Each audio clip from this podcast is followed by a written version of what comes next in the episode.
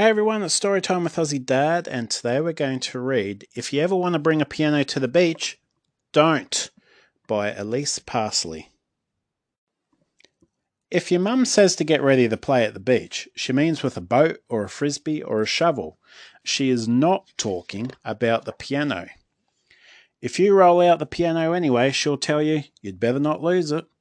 You'll tell her that it's okay, You'll hold on tight to your piano, keep it neat and clean, and you'll even promise to push it to the beach yourself. Cross your heart. But on the way, your arms will get heavy, then your legs will get draggy.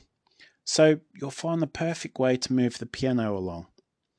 Now, the mum is actually pushing a pram and also holding a cart that she's dragging along. That's got one of the other kids in it, and the little girl has put the piano on top of the cart so she doesn't have to keep pushing it along.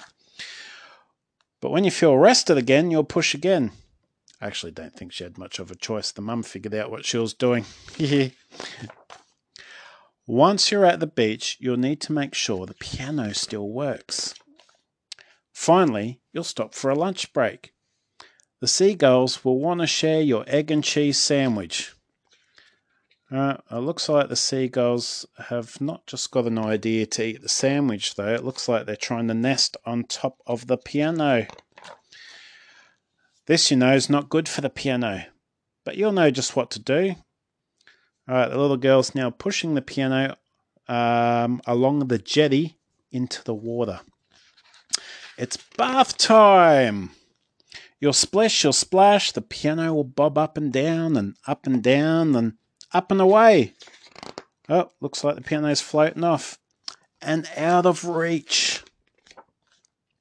By now, of course, you'll wish you had played with a boat or a frisbee or a shovel at the beach instead of the piano. By now, you'll wish you had played with your baby sister instead of the piano. You'll be so mad you'll want to just go home.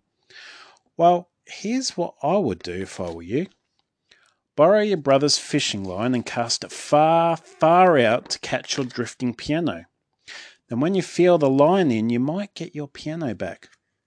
Or you might get a boat, or a frisbee, or a shovel.